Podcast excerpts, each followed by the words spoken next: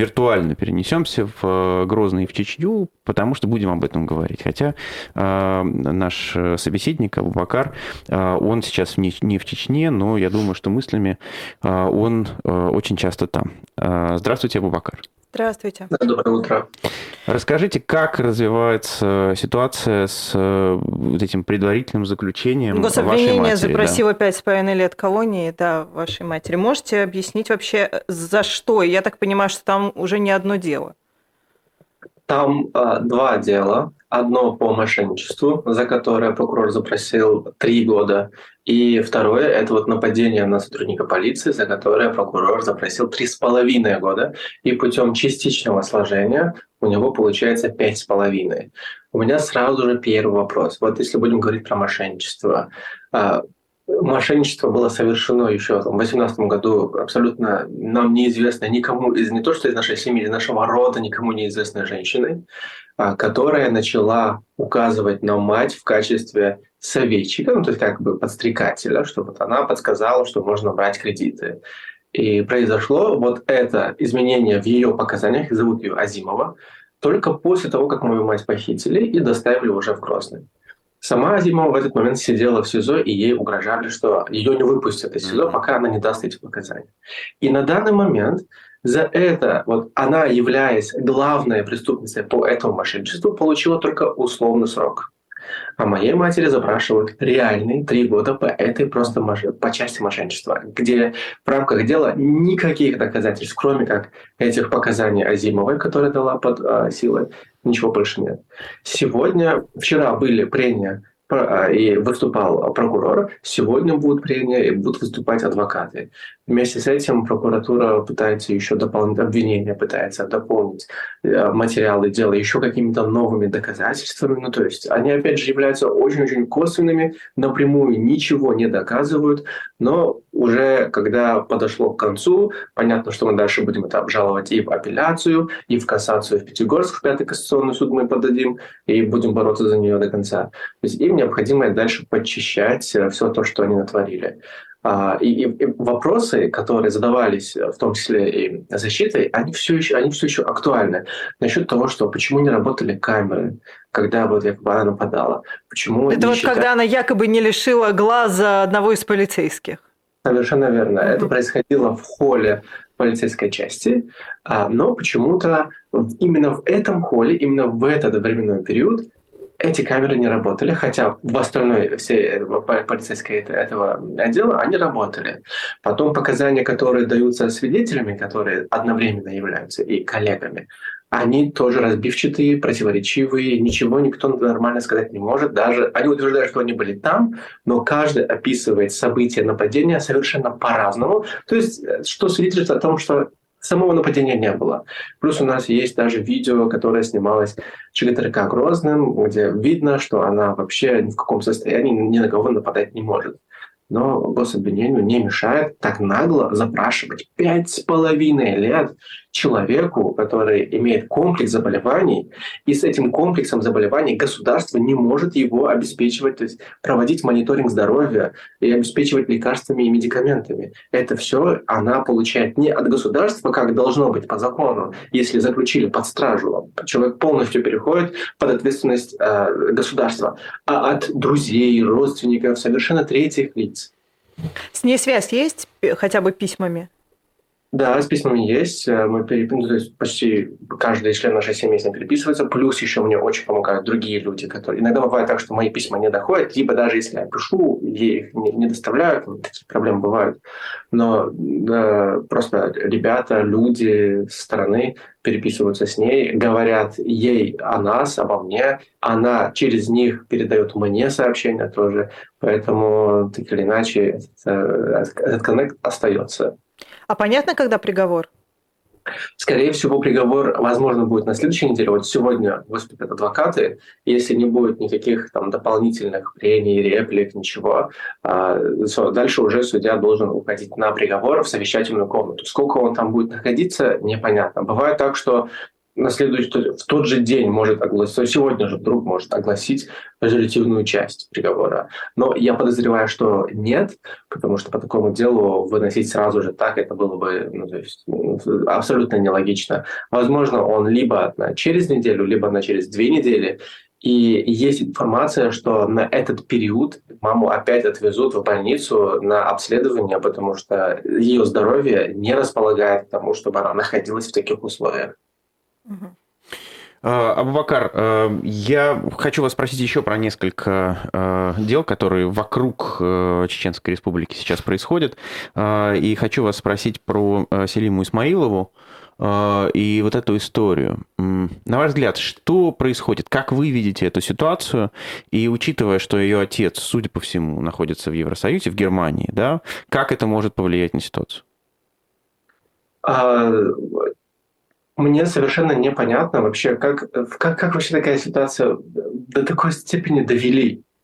И если вы про ту самую, про девушку, которая сбежала, да? Да, из... да, да, да, да, и которую вернули, судя по всему, в Чеченскую республику сейчас. То есть мне на самом деле это часто, это, это у меня отдельный вопрос к тем же чеченцам, которые живут в Европе, неважно где. Вы растите, я не знаю, воспитываете своего ребенка в абсолютно другом, то есть вы вкачиваете в человека другой культурный код изначально а потом требуете какой-то свой. Это, я, бы, я, бы, я не могу это назвать даже каким-то своим чеченским, потому что то, что сегодня может назв, называться чеченским, оно же абсолютно как испоганено тем, что этим налетом, кадыровским налетом, который все со стереотипами смешал, какие-то стереотипы продвигает, и ему это даже выгодно, особенно с этими извинениями, особенно с этим, с этим токсичным, маскулинным, токсичным маскулинным поведением, что, по идее, не свойственно в обществе. В, чеченское общество — это, в первую очередь, равное общество. Старший уважает младшего, младший уважает старшего. И по полам точно так же вся эта история. И тут человек сам по себе живет там, у него вроде как то ли гражданство, то ли резидентство, я не знаю, Евросоюз, да, а, дочь он отправляет, чтобы она там воспитывалась в Чечне. Вид на жительство у него, угу. да. А, вид на жительство, да. вот. И если эта история будет развиваться дальше, и если, э, то есть, по идее, власти Евросоюза должны на это, на это реагировать. Вы меня простите, я просто добавлю, потому что я пыталась выяснить все, что можно было по этой истории. Значит, а, а, Сельма даже, ну, она очень плохо говорит по-русски, она очень плохо говорит по-чеченски, она прекрасно говорит по-немецки, по потому да. что она училась в школе в Германии. И, собственно, она хотела вернуться домой не в свою семью, а хотела отдельно от них просто вернуться в среду, которая ну, ей 20 э, лет, она взрослый да? человек, она да. имеет на это право, да. И вот это больше всего меня поражает.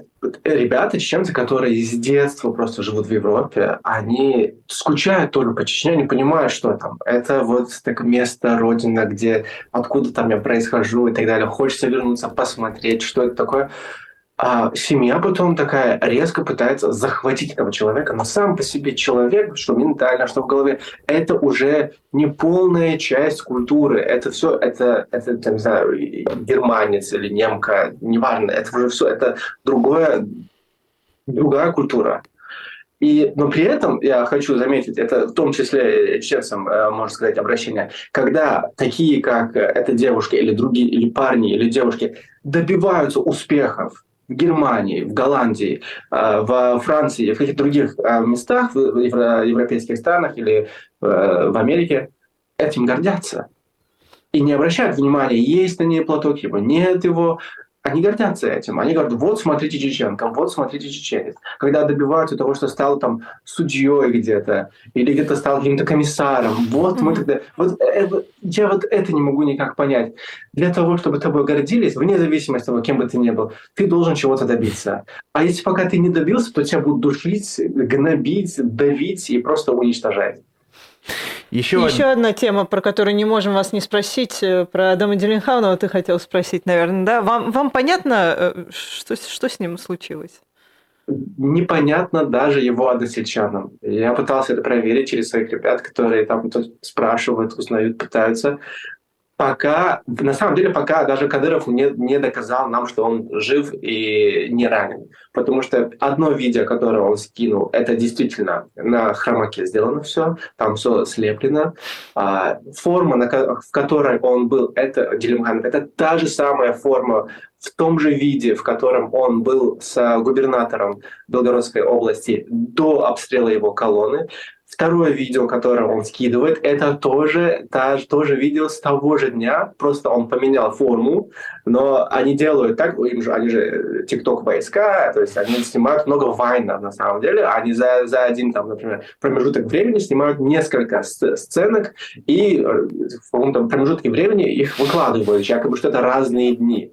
И сейчас пока мы видим только видео из а, с того дня, когда Делюмханов виделся с губернатором Белгородской области, а обстрел его колонны был только после этой встречи.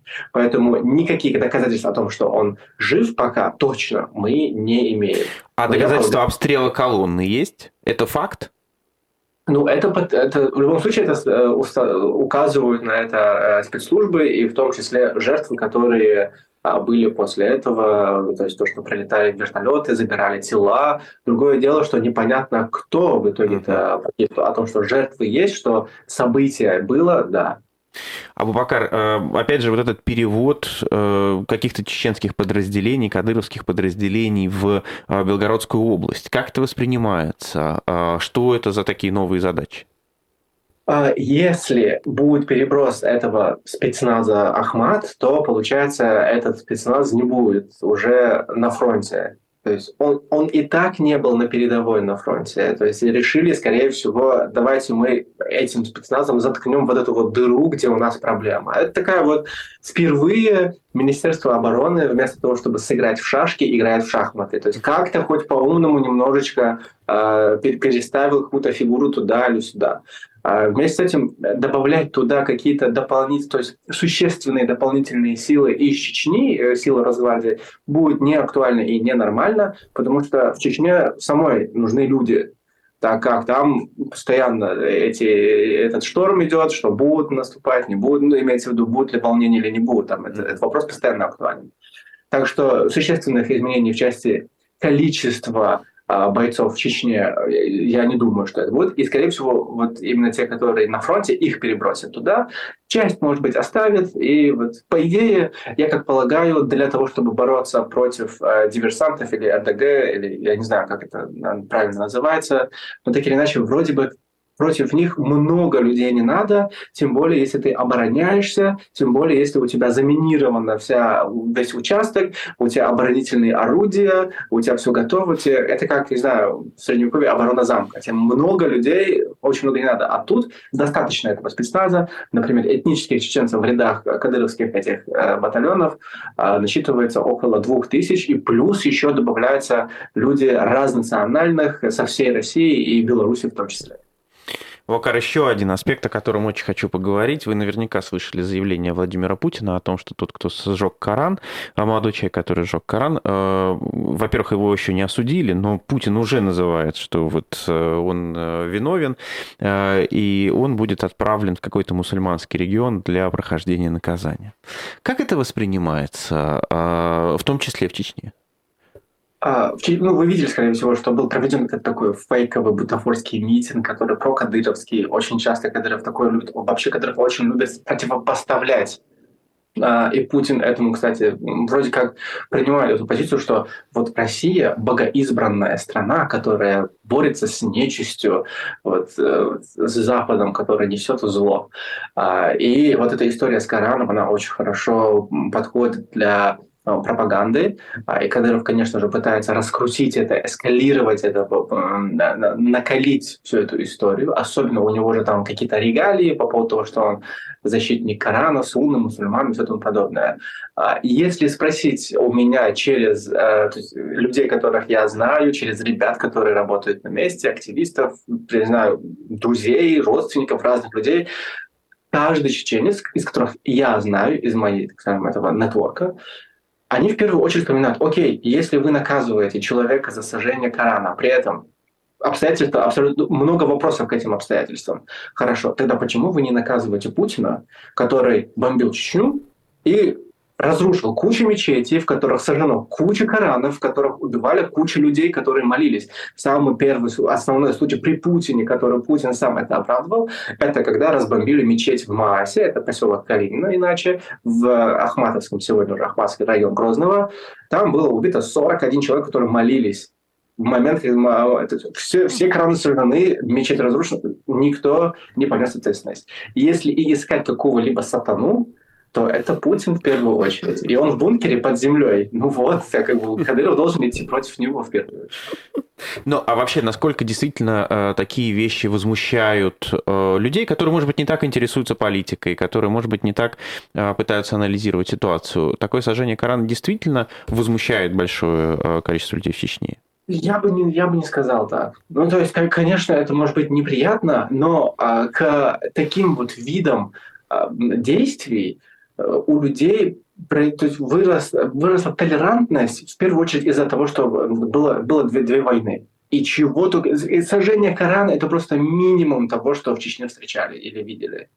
А, а вот этот образ, который э, пытаются разогнать, это, конечно, э, в первую очередь для того, что для пропаганды, кремлевской пропаганды. А фактически я, я, я не наблюдаю, чтобы были какие-то резкие возмущения по этому поводу, кроме вот этого бутафорского митинга, и то он был настолько смешной. С одной стороны, блокад, ислам мира а, и добра, и процветания и так далее, а с другой стороны, хотим смертной казни, убить, сжечь. Это же, это же шизофрения, ну это реальная шизофрения. А, Абубакар, а вот это вот то, что подается какое-то особое наказание, будет проходить наказание в мусульманском регионе. На ваш взгляд, этому человеку грозит что-то, если он попадает условно в тюрьму в Чечне? Нет, его убивать его точно не будут. А, и если даже говорить про мусульманский регион, первый мусульманский регион, регион в России официально, исторически, это вообще Татарстан. Татарстан, и все верно. И да. куда-либо отправлять, то туда. В первую очередь, в Татарстан нужно было отправлять. Но тут опять все это завязано на пиаре, все это резонанс для того, чтобы Кадырова накормить. Кадыров — это просто один из главных рупоров не просто войны, но и про, военной пропагандой. То есть там уже похлеще, чем даже Симонян иногда бывает. А, и он принимает, он, по идее, не генерал каких какой-то Росгвардии или МВД, или армии, армии ему даже не снилось. А вот он генерал пропаганды э, российской. Вот. А, так, я, я не думаю, что с ним что-то произойдет. И вообще очень было удивительно, что событие, как, ну, то есть как криминальное, да, оно произошло в Волгограде, по-моему, если не ошибаюсь, да. а дело отправили в Чечню.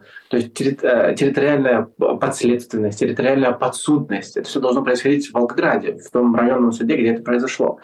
Никаких оснований для того, чтобы переводить дело в Чечню, совершенно нет. Даже, то есть, Потому что это дело мусульман, поэтому мы отправляем в Чечню. Вы что, с ума сошли? Государство это светское. Где угодно должно есть и мусульмане, и христиане, и буддисты, и атеисты, и все. А, а короче, какая-то какая биполярка происходит.